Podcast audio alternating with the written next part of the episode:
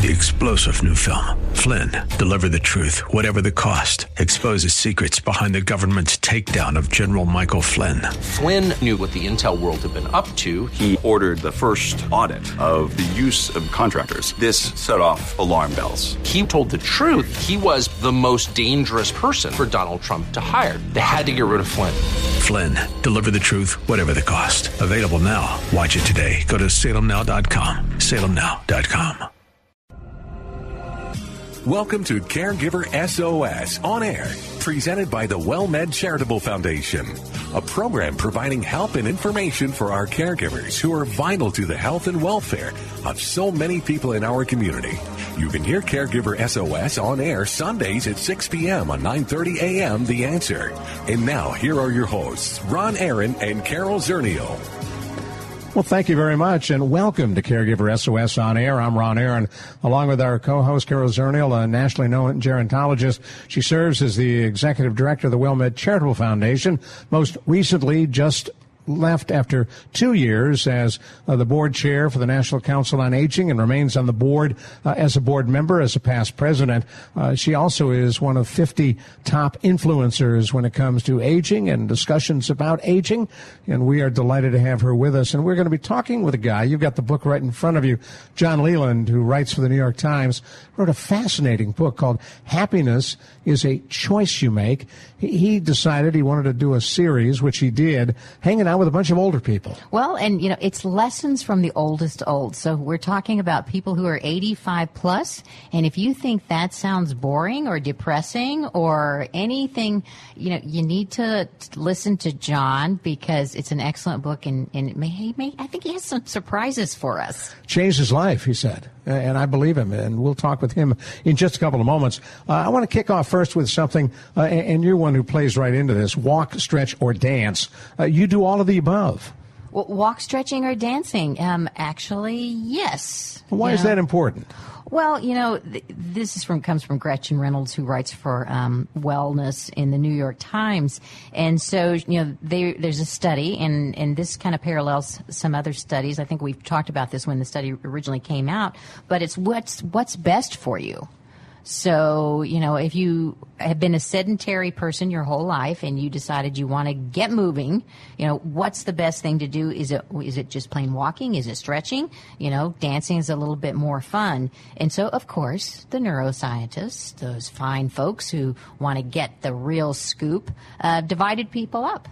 They did a study where they assigned people to walk and another group three times a week, another group to stretch, and another group had to learn country dancing. And so, after six months and looking at the white matter in their brains, because who doesn't want to look at the white matter of people's brains, um, they found that the group that did the best uh, were the group that were dancing. thing I loved when I first moved to Texas back in 1990, 1991, uh, going to barn dances, part of the rodeo uh, trail ride, and all that DJ had to do was drop that little phonograph needle. Although, of course, it's not a phonograph needle, but drop it down on Cotton Eye Joe, and people from every county in Texas, if they could hear the music, were up dancing. Well, we run community senior centers, and we could have a dance at 8 a.m., and the floor would be full. So, you know, if people don't even think about dancing as exercise, but, you know, as we get older, our brain does lose. You know, some of the wiring, the white matter is that hard wiring. Fewer And- little synapses. Yeah, and if dancing, so the combination of dancing, which makes, you know, you've got to learn choreography. So you got to think, you've got to repeat it, you've got to physically execute it. It's fairly complicated. If that's the best way to A, get exercise and B, help your brain health, I mean, I don't know. I don't think it gets much better than that personally because there's so many different kinds of dancing. Now, until you lost your instructor, you were an avid flamenco dancer. Well, I, I didn't lose her like lose her. They changed the class time. There's still a class out there. She's fine. Everything's fine. Um, but I just, I've got to clear my calendar for another night of the week. Okay. so you're still into Still dance. dance. Still dance. And you know, and that's the other great thing is, you know, I started this late in life and I am not um, a, it's not an attractive kind of dancing. Watching me, you wouldn't want to put me in any kind of recital. Um, but it's never too late, and it's so enjoyable. And you don't have to even be good at it. So Just have fun. You just have fun, and you're going to do something for your brain health. Well, I'm glad we didn't bury your flamenco dancer yet, but you've come up with some pretty good topics. What to read when you're grieving, and there are a lot of folks who are grieving. Well, the PBSNewsHour.org had an article about 10 things to read when you're grieving. And I looked through the list. Um, and I, you know, I think for different people, there are different things that can help with grieving. Uh, one person wrote about the, the Joan Didion book, Year of Magical Thinking, which I have also read, um, about the year she lost her husband and her daughter all bet just back to back. And the magical thinking talks about all the ways that she tried to deny that they were gone for good. Um, and you know, for some people that for it can be a heavy lift. Some of those that really talk about grieving and, and stories of loss. I think somebody else was talking about John Irving, um, and for so maybe that helps you. Um, if that's difficult to get through, uh, there was a book H is for Hawk, which was about a person who, when they lost um, their stepfather, they decided to learn to work with hawks. Really? And so, you know, there's a whole series of books that talk about to get, you know, over grief, it's pick up a book that you know, teaches you something new. Learning something new is the best way to move on, which I thought was fascinating. And then there was somebody else who recommended the Harry Potter series saying pure fantasy, pure escapism. You know, it's like being in your childhood again. All that comfort. You know, who doesn't love Harry and all of his friends? And and yeah, those are And the really magic. good. And the magic. You know, it just I just got pictures of my grandkids at Universal Studios in you know the Harry Potter world. So I Cool. can see where that escapism. You know, I just thought that was interesting. You know, but the thing I think what's important in the takeaway for for caregivers, you know, we come to a point where we lose people in our lives. Maybe we lose the person that we're caring for, um, and what can help us get past that uh, can be, you know, whatever. It, we need to find something that can help us, and books are a great way for us to get over or work through our grief. Actually, the book we're going to be talking about shortly with John Leland deals with that as well. Happiness is a choice, a story of what he learned from and with uh, folks 85 and over that he spent a year talking to and dealing with. And happiness is a choice you make. That's coming up in just a couple of moments with John Leland. Uh, you have a, a new program that's been launched with Caregiver SOS Teleconnection, uh, actually launched with the person who brought the teleconnection uh, to us here in San Antonio. Uh, Ask Lucy, which uh, uh, has been going on now. This is the second or third Ask Lucy. Well, we've been doing this since um, the holidays, and Lucy Bearlack is a social worker who you can ask any question. Now, let's think about this any question. And you're on the telephone on the caregiver teleconnection, which is it's an hour. Free. You know, it's free, and you sign up to become a member. You call in when Lucy's on the phone, and other caregivers are there. But you're anonymous; nobody knows who you are. And she has such wonderful advice. I don't think you could throw anything at her. Uh, she's a, a licensed uh, master social worker. I don't think you could throw anything that she couldn't answer. And so, you know, check out Dear Lucy. Send in your questions uh, to radio at wellmed. I'm sorry, say that again. Radio at wellmed.net. Thank you. Radio at wellmed.net. If you, you can send in your questions there, we'll get them to Lucy. Um, and, you know, the other program on our Caregiver Teleconnection I'd love for everyone to look out for is we've got the Director of Programs from the Lewy Body Dementia Program.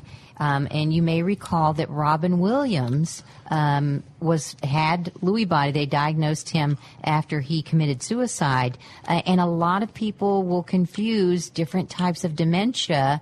Lewy body is very common, not as common as Alzheimer's, but it's not the same. The treatment's not the same. The trajectory is not the same. The age is not the same. So, if you want to learn more about Lewy body dementia, um, March 27th, uh, just go to caregiversos.org. Check out our caregiver teleconnection schedule. You'll find it posted, and you can find the time for the session.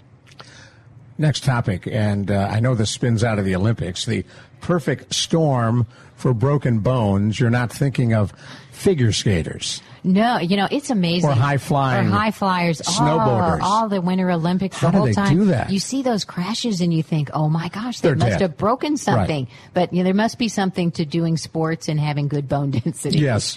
because so many of them are able to walk away, but but not all of us are. And so again, um, our friend Jane Brody, uh, personal health that she writes for the New York Times, is talking about the perfect storm for broken bones. And what she's talking about is as the population over 50 grows and osteoporosis, you know, where your bones break, they become more brittle, goes up with age. Fewer, you know, for a while we were having fewer um, hip breaks there was a decline in broken bones in aging, and it was because a lot of people were on getting treatment for osteoporosis. They've got some nice drugs out there that help, like the Fosamax and uh, They work. uh, you know, the Forteo and things like that, and they work. But then some research came out that talked about, you know, bad things that could happen if you take the drugs that are very rare. And, you know, we have um, a, a broke a, a strained your large femur bones will break, or you get necrosis, your bones die in your jaw, and everybody freaks out. And so the doctors stop prescribing it, or people stop taking it. And so now we're seeing more hip fractures. Wow. Um, and you know, hip fractures are so dangerous. Uh, a, a large number of people, you know, it, a it's expensive. You know, you're talking about probably fifty thousand dollars. You know, one in three people fall every year, and twenty to thirty percent of people who fall will die within a year from that fall. You know, if you're a caregiver out there and you're listening and somebody has told you that your loved one might be at risk of, of osteoporosis, you know, they, I think when the drugs came out, they probably used them too widely for people, you know, took them too long and they weren't Right. really applicable. But now we know who needs the medication. So, A, you know, get the bone density scan. It's covered by Medicare. Um, you may need medication. If so, it's a good alternative. You may need more vitamin D or calcium. But so you either need medication, you got to have your vitamins, or you can't fall and break something. I mean, and that's really it. Falls are not preventable. Many are, but not all. That's right. So That's why they call some accidents. That's right. And, and osteoporosis runs in families. It runs in mine. So Wow. that's just something to look out for if you're a caregiver for, or the caregiver and the person you're caring for.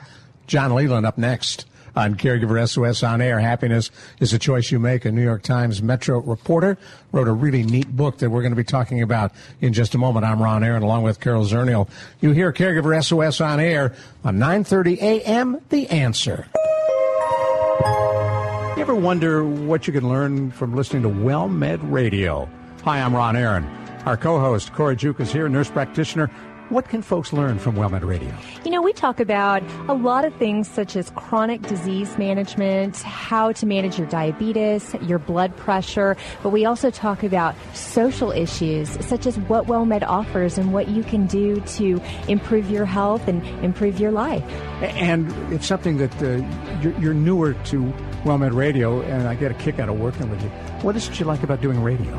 Well, I like to make sure that my patients are educated, that they know how to take care of themselves, because I only get a brief moment in time to take care of them in the office, and I want to partner with them and make sure they have everything they need at home. Nurse practitioner Cora Juke. I'm Ron Aaron.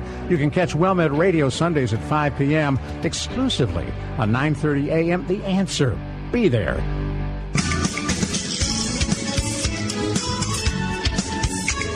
Well, we're promising we're going to bring you a really interesting story. So why don't we do that? I'm Ron Aaron, along with our co-host Carol Zernial. John Leland is a Metro reporter for the New York Times, and he has spent some time uh, putting together a fascinating story in which he went out and hung out with some of the oldest of the old to see what that was like and to get a sense of who they are and what their lives are all about.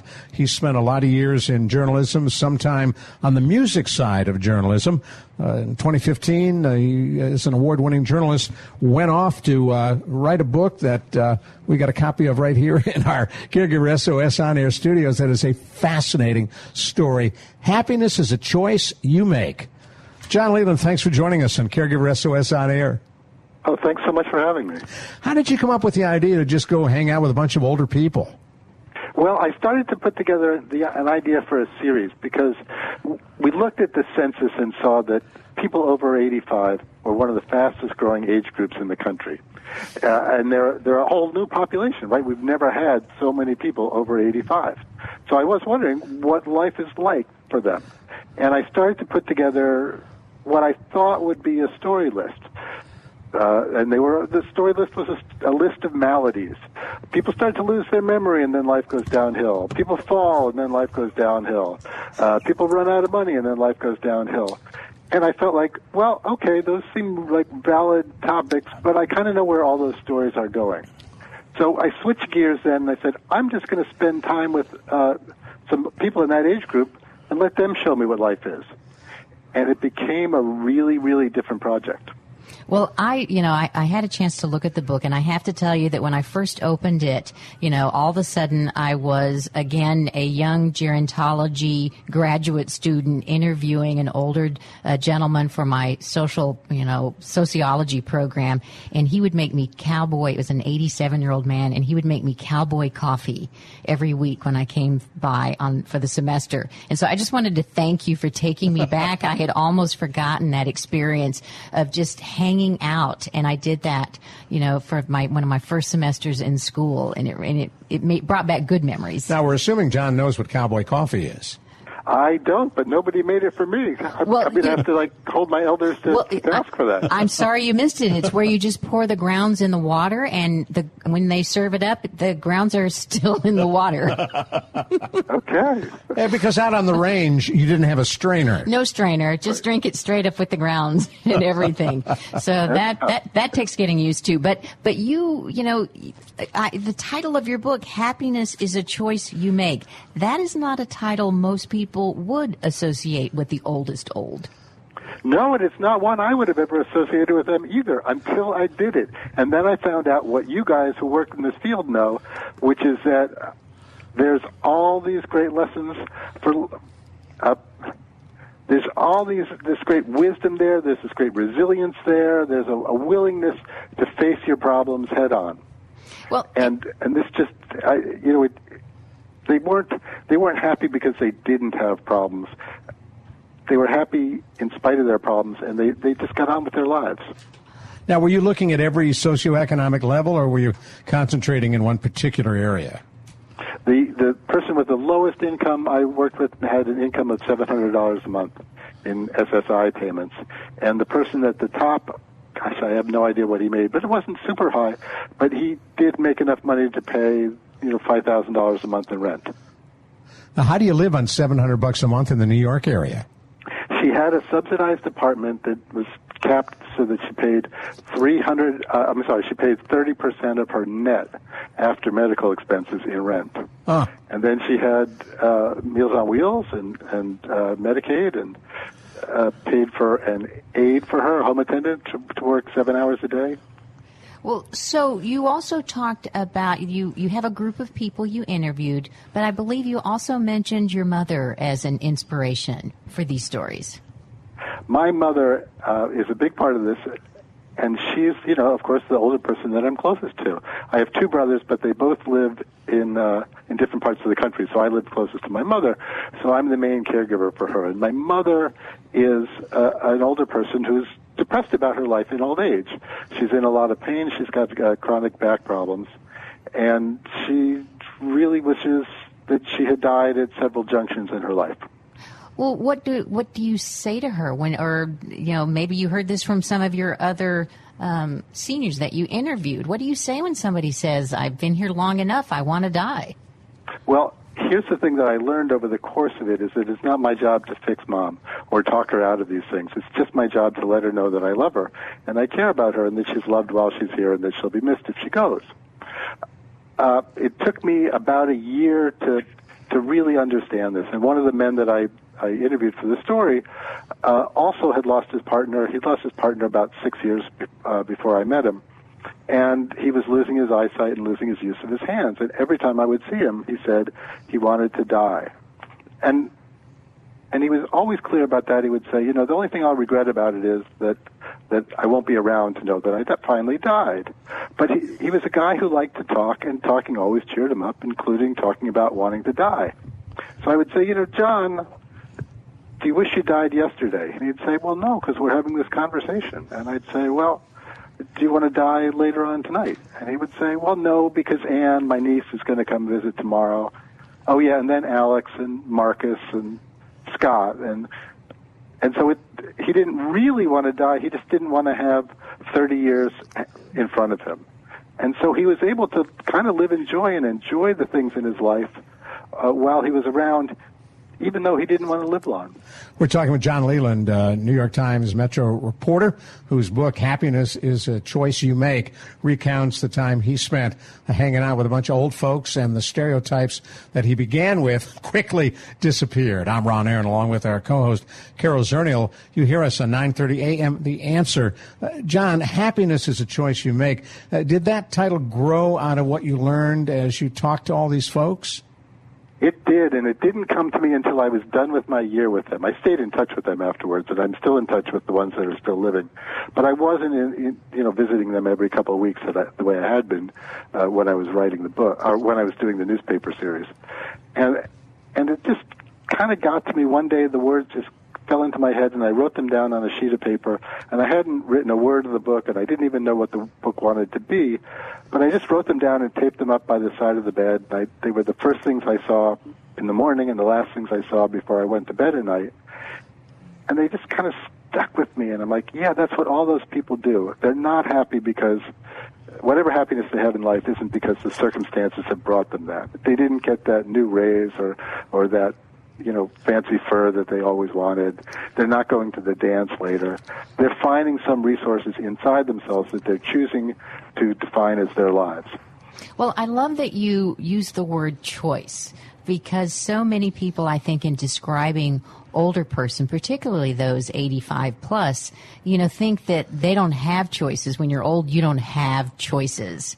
Um, and yet you sound like these people that you talk to have found ways to sort of filter out the things that you know hold them back and that they've choose to in certain ways maybe not always cheerfully making a choice but they but they're able to sort through that and find some positive aspects uh, despite some difficulties I think that's a great point you just made. You know, I went into this series thinking old age is something that happens to people.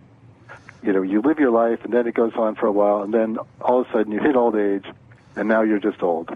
And I learned from these people, these wise people who had are experts because they've done it, that old age is a stage of life like any other where you're making choices about your life and how you want to live and how you want to see yourself, how you want to see the hardships that we encounter at whatever age we are, because we always are, you know, encountering hardships. Now, how old are you? I'm 58 and the folks that you were dealing with. Uh, age and old age, of course, is a moving number. What's old for some is not for others. But generally, you're talking about folks 85 and over. That's right. And I and I purposely didn't do my series based on, you know, six people who are still running marathons and uh, you right. know, jumping out of airplanes. Overachievers. Because I find those people incredibly inspiring, but but then they don't. Whatever we can take from them, we can't apply to our own lives uh, I picked ordinary people. How'd you find them?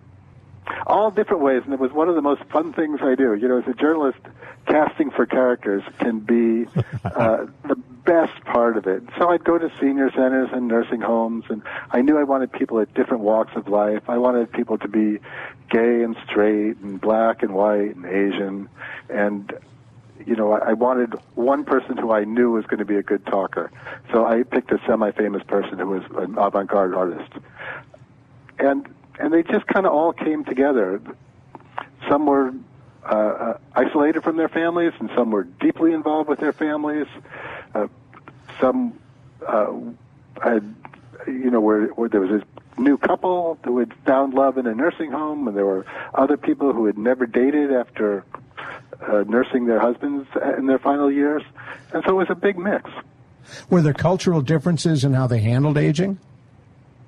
Yes. Oh boy, it's just as broad as, any other period of life, and some were content in it, and some were nostalgic for the the person that they used to be.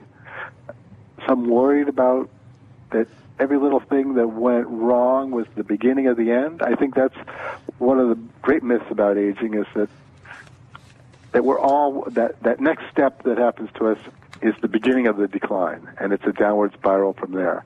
And we forget that you know people have they go down and then they go back up, and they go down and they go back up, just like they do uh, at, at any age. Well, when you were speaking with any of them, did not did you ever ask them, you know, if you could go back and be any age? Did any of them express, "I wish I was, you know, 30, 40 again"? Uh, the one woman really missed the time when she was around all her sisters and her mother. She, she would often cry when she mentioned her mother. So there was that time when they were so happy. But there was another man, I would say, who, who had a very hard life. He was in, and during the time I knew him, he lost parts of two toes to gangrene, and he lived in a walk-up apartment. So he was navigating those stairs, always in a lot of pain. And I would say, Fred, what's the happiest time of your life? And he would say, right now. Happiness is what's happening right now. Wow. It's very zen. it is very zen. and, and, Fred was a, you know, his church was the most, one of the most important, well, I would say church and sex were the two most important things in Fred's life. Some people are complicated that way. But, uh, you know, he was, he did have that thing that, that jives with Buddhism. Yeah, but that, but that, you know, that, that idea of, you know, living in the moment. That really transcends. It's not specific to one religion or philosophy, but it, I think you've, you've touched upon. I mean, if we were to go out, you've come at this book, you know, talking about happiness is a choice you make, um, you know, some lessons for the rest of it, but us, but living in the moment is something that you know all of us could do. Stay with us. We're going to come right back to you. We're talking about happiness is a choice you make, and a story about how John Leland spent a year hanging out with a bunch of old folks and came up with a book totally different from what he thought it would be going in. I'm Ron Aaron, along with our co-host Carol Zernial. This is Caregiver SOS on air right here on 9:30 a.m. The Answer.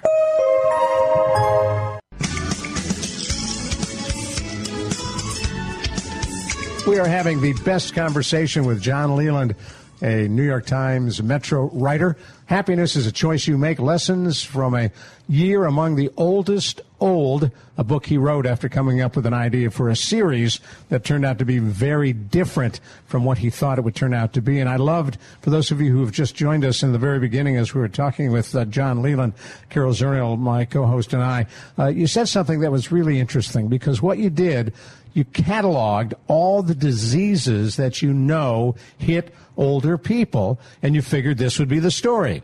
You know, uh, Seymour's got this, Sadie's got this, so and so's got this. And that didn't turn out to be the story, although many of them probably had those medical issues. They did have those issues, but none of them defined their lives by that. And what I realize is that I'm guilty of doing that. And it's once I realized that I, and stopped doing it, it changed the kinds of conversations I had with people, and it especially changed the conversations I had with my mother, because I had always thought my role is to help my mother with her problems. And I love my mother, and I'm happy to do that, but it can get tiring at a point, and it makes our relationship a one-way relationship. And once I realized it wasn't that, and it wasn't my job to fix her, then we have a much better relationship. And instead of being a project, my mother is a lunch date or a dinner date. So, you know, I'm hearing you talk about a whole person, you know, that we tend to, you know, maybe categorize people, pigeonhole folks, um, particularly the, the elderly and, and the oldest old. Ageism. You know, a little bit of ageism, age, ageism, ageism in our society. Oh boy, that's a big problem. You know, you you have two aunts and they're 94 years old, and one's had a stroke and she's a little hobbled over and she can't talk like she used to. And you say, "Oh well, she's old," and then the other aunt is like sort of vital and she plays cards every day and she gardens every day. You say, "Oh, she's so youthful." No, they're both 94. You know, that, that, those are just both iterations of 94, and both of them are probably interested in a lot of stuff beyond whether they're gardening or or, or have uh, that stroke. Well, you talk about you have an interesting concept um, in the book where you you talk about you know what we can learn from the lives of older people, and you talk a little bit about living life backwards or planning backwards. Can you talk you know this this thought of of what how you help the how they can help the rest of us live better lives now? Yeah, if you could imagine what kind of life you, you want at 80 or 90. Just say that. Uh, you know, some things you're not going to want. You're going to probably have some health issues. So maybe like making love and the pounding surf at Waikiki is, is not the life for you. But what is it you you want? Is it a lot of money? Well, maybe not. Is it companionship? Okay, bingo. You want companionship. You want support from your family. You want, maybe you want art or literature in your life. Those are all things we can pursue now. And they'll, they not, not only will give us a better life when we get to be 80 or 90, but they'll give us a more joyful life now. Well, I think that's really important. I know with all of the talk about isolation and loneliness and, and looking at um, some of my own older relatives, uh, you know, developing those support systems now and maintaining those friendships that you have or re- getting back in touch with people, you know, that it doesn't just happen. It actually does require some action on our parts. It does. And then it also, if you think the future is misery, it's going to uh, uh, bring you down now. If you think the future is going to include some hardships, but also great joy, and companionship and you're going to spend time with your friends and your family's going to care for you, uh, then it lightens your days now. How has this book changed you and your outlook? Are you a different John Leland from who you were? Absolutely. You know, we always hear these things. We always hear that we should live in the moment, live each day as if it's your last, you know, be grateful, uh, you know, look beyond your difficulties. And there's something so naked about people when they get to be 92, 93, 87 that instead of just hearing the cliches, we're seeing, you're able to see those things lived out almost in the raw. And by seeing it, I, I now understand what, what these cliches that I've heard all my life actually mean. I can see what it looks like to live in the moment. I can see what it looks like to feel gratitude in a way that is not just being happy that you got a gift, but looking at the world as a place that gives you things. Now, did they see their advanced age, using the term lightly, as a gift? No, I don't think anybody did. I think they'd have all, uh, you know, had the energy and the spryness and the and the, the loose joints that they used to have. But nobody wanted to go back to work necessarily, and nobody wanted to to take the bus in a crowded traffic. So they did see gifts of old age. My mom used to say she died when she was 90, 91. I'd say, how you doing, Mom? She'd say, you know, Ronnie, I'm doing okay. Everything hurts, but hey, that's okay.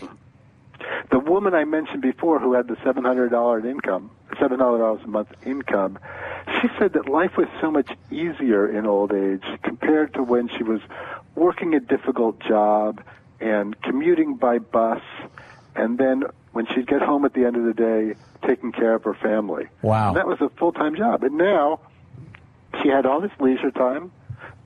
She had people that came to see her, and she played mahjong every day. Well, I'm thinking, you know, did any of these people, did they, anybody reinvent themselves? Did they become, you know, take on anything new um, late in life? Or, you know, was it really g- kind of distilling themselves down to the, the essence of who they were?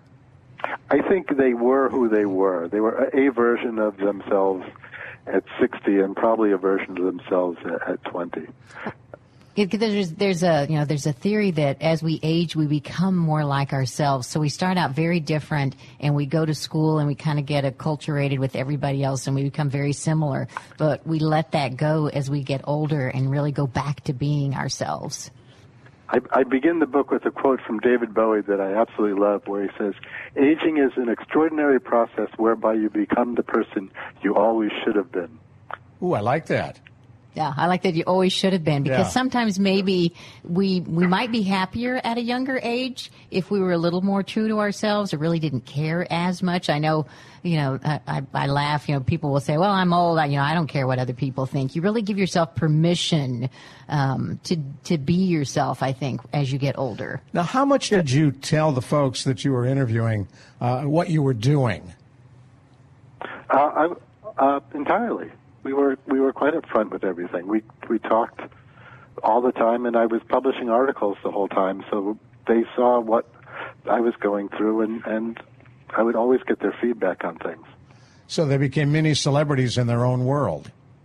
Oh yeah, Helen Moses, who lived in a nursing home, she said like, I don't know them, but they all know me.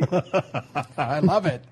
That's great. Well, you know, um, of the people that you interviewed, you know, share, you know, a, a story that really sticks out in your mind. Um, you know, is something that you really in, enjoyed or was a surprise. Well, I'll tell you a story, and it's a sad story. John Sorensen, the man I mentioned, who every time I saw him said he wanted to die. Uh, eventually, he'd really had it, and he stopped eating, and he fell, and he probably was on the floor for a day or two before anyone knew it. He gets to a nursing home as to do uh, subacute rehab, and he just stops eating because John had had it. And I thought, well, that's the worst kind of death I could imagine. But John loved opera, and he spent that time listening to the operas that he loved, and he was so grateful for anyone who came to see him. And uh, I was with him on one of his last days, and a physical therapist came by and said, "I'll be back again tomorrow." And John is in the hospital, but he's really frail, and he just stares at him and says, "I look forward to it already." And I think, how many of us live like that? But we all can. We don't need the gift of being almost dead to do so. And and it was just completely eye-opening to me. So that when when John died, I miss him, but I wasn't sad and I wasn't broken up when he died. I thought John had finally gotten what he wanted. That's right. He he had made some choices in his own life. Now, did he end up with an obit in the New York Times? Uh, I wrote a piece about him, and it, the headline of it was "Somewhere John Sorensen is Smiling." I like that. Who else sticks in your mind? I, I mean, you, you, interviewed so many folks, but uh, not everybody's the same, of course. Well, Jonas Mekas was a Holocaust survivor. He wasn't Jewish, but he was put in uh, Nazi forced labor camps. Huh. And Jonas called himself a happy man. And I said, Jonas, you know, why are you happy? He said, because it's normal. It's not normal not to sing, not to dance, not to cultivate poetry and the saints, not to be interested in matters of spirit. I am a very, very normal case. And I'm happy. Happiness is a normal state. So I love that idea that happiness is a normal state and everything else is the aberration. Well, do you see this book as, as a self help book? What you know, how do we categorize this? Because it, it you're you're giving us some really good advice that in and lessons learned from these other folks. Is this self help? It's a little bit of that, yeah. Absolutely. It's it's uh, you know I learned so much from them, and I'm so happy to be passing those lessons along. They've really helped me improve my life. So if they can help somebody else do that, I'm thrilled. Well, I, you know, for, and for me, it's it's it's that, and I, you know, I'd, I'd love to give the book to just about everybody I know. Um, you know, the uh, my whole career, you know, 25 plus years in aging, and people constantly tell me, "Isn't your job depressing? Isn't that depressing?" you know, if I had a dollar for every time somebody said that, and I would love to say, look, here, John's got this figured out. Read this. Read John's book. Read John's book. You know, he, he, he, he knows what I know. Now, do you travel the country a bit and speak before groups? I do, and I absolutely love it because you meet the most interesting people. And, and what I found is the happiest people I meet are hospice workers. There you go. Hospice workers. And why is that? Uh, because, well, they never lose a patient. And uh, you need a drum roll, John. but um, um yeah, yeah, thank you. But no, they don't have that. You know, they there isn't that. I, I think doctors are frustrated sometimes when a patient dies. Right. Uh, they, that, that they were, they thought it was their their role to to save the person, keep the person alive, and then the person dies. And and hospice people don't have that. But their job is just to make people comfortable at the end of life, and and what a service that is. And people appreciate that, and families gather around and, and appreciate that. Well, I appreciate, you know, you're writing this book. Um, if people want to read Happiness is a Choice You Make, they can just go on Amazon or any place where books are sold any place where books are sold. And I should say that even though it does have that self-help element to it, there's also a fair bit of science in it. Well, there's science and there's stories. I can't think of a category it wouldn't fit in. John Leland, we really thank you, and I, I also like that you're keeping in touch with uh, those who are still living, uh, who, who you interviewed for the book. That's that's pretty cool. They become part of your life now. Oh, it's completely selfish. I get so much out of talking to them. Thanks so much. We'll talk with you again soon. I hope. I hope so too. I'd love this. Thank you very much. Happiness is a choice you make. John Leland, Metro writer for the New York Times. I'm Ron Aaron, along with Carol Zernial on Caregiver SOS on air. Don't touch that dial. Take 10 next, right here on 9:30 a.m. The Answer.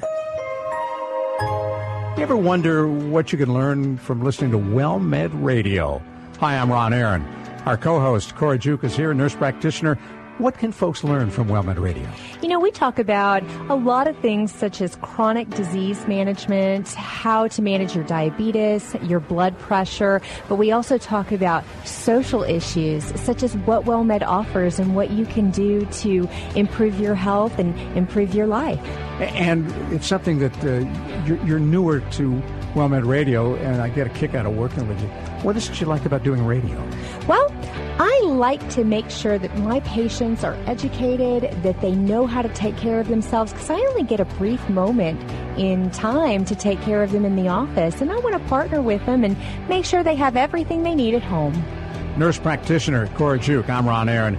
You can catch WellMed Radio Sundays at 5 p.m. exclusively on 9:30 a.m. The Answer. Be there.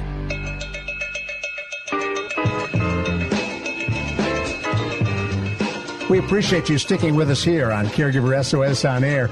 At the end of each of our programs, we jump to Take 10, a very special segment with nationally known psychotherapist Dr. Jamie Huysman, an expert on caregiving and addictions. Carol Zernial, our regular co-host, and me, Ron Aaron. And Carol has come up with a great topic like building your own robot. That's right. If you were thinking about a robot and what you would put in it, I was thinking about a caregiver. So, Jamie, pretend like you were going to design a caregiver and build the caregiver from the ground up. What would you put inside the caregiver uh, to make that caregiver the most successful? Now, I don't think we have enough time in this segment to tell you all the things, so I think I could give you four or five. However, we have to begin at the legs, if you will, standing tall, both feet on the ground, and deal with self care. Number one, having the insight and the awareness to be able to know that by taking care of our own selves and allowing that health and healing of ourselves to flow over to our loved one and everyone around us is the foundation of building a caregiver from the start. So, what do we say to you know if someone whoever's picking up this caregiver? Um, there are cultural differences, and and whereas some cultures are very much understand self care, there are other cultures yes. that you know are a little bit reticent. They think that's selfish, and and that giving care is the most important thing, and self care is the last on the list. Yes. That's the codependent way. And I would say nationally, this is really a anecdotal statistic but I would think almost everybody has a dose of, of codependency in our culture because if you were born in a, a meshed household where everybody has their spoon in your soup, or if you're born in a household that's detached, that has very little hugging and uh, pats on the back, that's the continuum, if you will, of families that create codependency. And most of us lie somewhere on that continuum, whether it's all the way to the left, all the way to the right, or somewhat in the middle. And so understand that that's pretty much where America is and so we have a lot of healing and understanding to do about taking care of ourselves because codependency is really the, the condition, if you will, of not taking care of ourselves. I like that analogy. Everyone has a, uh, a spoon in your soup. I used to think that's why they made lazy Susans in Chinese restaurants so you could spin it and eat everybody else's food. yes, and that's a great segue into what do we need for the caregiver? Like a, a dose of patience How's that, Carol and Ron? A, very good. A dose, a dose of patience. Patience would be great. I mean, that they understand the changes that can happen in their loved one and the changes in plans, and they can actually, without you know a lot of to- torture and, and tumult, they can actually turn on a on a dime and understand that they can be here now by having patience and and sensitivity. Sensitivity is another piece of your lazy Susan spice list, Ron. And yes. I would just put a dash into it immediately. And and after that, I would grab compassion. How's that? Compassion. So, what does compassion mean? I think compassion is the empathy, Carol, and understanding of what the other person might be going through. So, walk a mile in my moccasins. Absolutely, absolutely. We're always kind of really aghast at some at what the other person is going through. They're secluded or isolated or not taking care of themselves. But understand that if we can for a moment where empathy is and what compassion is, and it is exactly what you said, being able to walk in the moccasins. So understand that the person has a chronic illness really, you know, is, they may look wonderful, they may look right, but we have to take them at their word. So uh, after the compassion, grab some good communication. How's that for the kids? Oh, good communication. So that one is, you know, that's got to be right there in the middle and hardwired into everything, um, because you know, I think as caregivers, we don't want to burden them. We don't want to worry them. We withhold information or we make decisions on our, you know, without the other person, and and we can miscommunicate so easily. Or the caregiver could use that line, you know, you don't look that sick to me. Exactly, exactly. And I would tell you that everybody is going through something all around us at all times. And so be nice to everybody because whether they look like it or don't look like it, something is going on. So really being attentive is really what it's about. Um, if you want a good caregiver, which is understanding the needs of the other person and that you may, as you take care of yourself, you know, be empathetic to their needs and, and, and understand their emotions and physical changes. I got a question for you right after I remind folks who just joined us they're listening to Take 10 on Caregiver SOS on air. We come to you every week on 9:30 a.m. The Answer. Dr. Jamie Huysman is with us. I'm Ron Aaron along with Carol Zernial. Now the one thing we didn't begin with as we talked about building your own caregiver, we didn't talk about gender and I wonder if we are just assuming it's a woman. Wow, you bet, you bet. And you know, with divorce being one out of every two marriages, you know that the male caregivers in our country are are just on the rise like no tomorrow. So there is a, a female and male energy that we all possess in ourselves, uh, however you want to look at it. But I think we would be wrong in characterizing ever caregivers as simply women. Yes, and you'll notice that I did not specify gender at the first. Uh, I know. Posed the question. That was Yeah, on purpose. Right, and whether you're male or female, obviously, again, we're back to your lazy Susan here. You need a spice of dependability. How's that for a caregiver? Dependability. Yes, don't be sporadic and make sure that you're tenacious and you're consistent. And as you're consistent, you're fair and available. So to be dependable, that may also mean having some way to fill in the gaps. So what you can't do, you find somebody else who may be able to do that. Like what? Well, I'm just thinking, you know, if you are- Administering shots. it could be, it could be, you know, doing the bathing dressing piece. Um, it could be if you need to work part time. It could be, you know, on a weekend, you know, one weekend off a month that keep you from going crazy. That's my, Absolutely. my Somebody first shower. Show up. Hey, Jamie, after, I, exactly. After I got home, my first shower, I'm all hobbled up. I'm in the shower. And Gina looks at me and says, You're going to wash that yourself. TMI. Thank you You're for right. sharing. Yeah. Okay. Moving on. Uh, Jamie. Thank but, but but exactly that dependability is like uh, Gina, of course, but she has to understand that you have to provide the care that the person needs and is counting on. And is I counting on. Further. Yeah. Right. So, so you know, we've got a you know just a couple of minutes left. What else? We're we're building the perfect caregiver from Age. the ground up. What about age? Is there an optimum age? You know, that's a good question, Ron. I, I don't think, I, is there an optimum age for driving? How's that? I know 60 year olds that drive like 90 year olds, and I actually, my father, who's 90 year old, probably can drive better than I. So it, it is a pretty subjective thing around age. We'd, we'd be surprised. Now, when you're taking care of yourself, no matter what age you are, it's critical. All right. So we're not going to specify gender. We're not going to specify age. What ingredients are we missing? I think one thing that we have to be really mindful of is that the caregiver has to be trustworthy.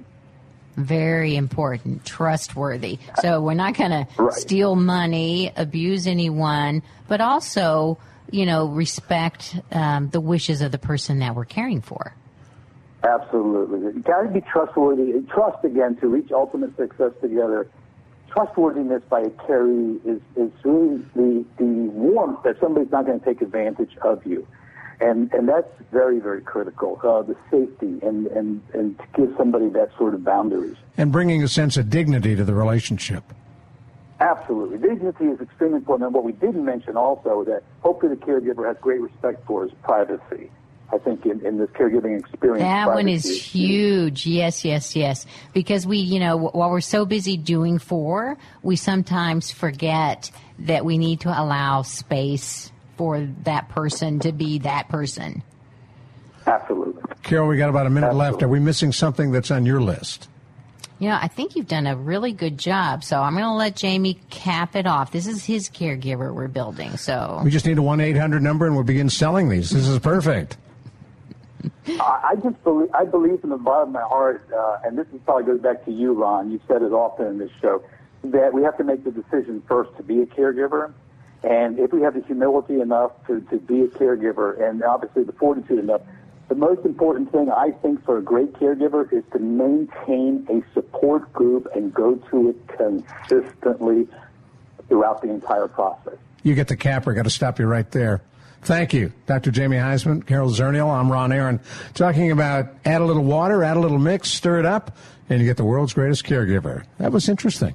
Got to share this with a friend. If you're listening to this and you know someone who could use this advice, uh, these podcasts are available widely. Thanks for listening to Caregiver SOS on air and Take 10 on 9:30 a.m. The Answer. You've been listening to Caregiver SOS on air, presented by the WellMed Charitable Foundation. Email suggestions and comments on this radio program to radio at wellmed.net. And join your hosts, Ron Aaron and Carol Zernial, for another edition of Caregiver SOS on air on 9:30 a.m. The Answer.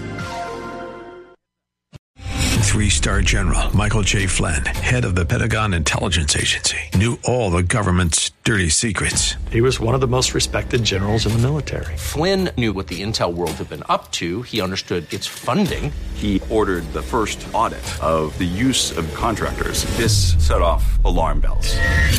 The explosive new documentary, Flynn, Deliver the Truth, Whatever the Cost, uncovers the facts behind this scandal. Flynn told the truth. He was the most dangerous person for Donald Trump to hire. I find out the worst enemy that I'm going to face in my life is right here in America. They took my assessment and they wanted me to change it. And I was like, I'm not changing it. They had to get rid of Flynn. With in depth interviews, archival footage, and never before seen personal records of the man behind the headlines. I just felt like I was drowning. Flynn, Deliver the Truth, Whatever the Cost. Available now. Watch it today. Go to salemnow.com. Salemnow.com.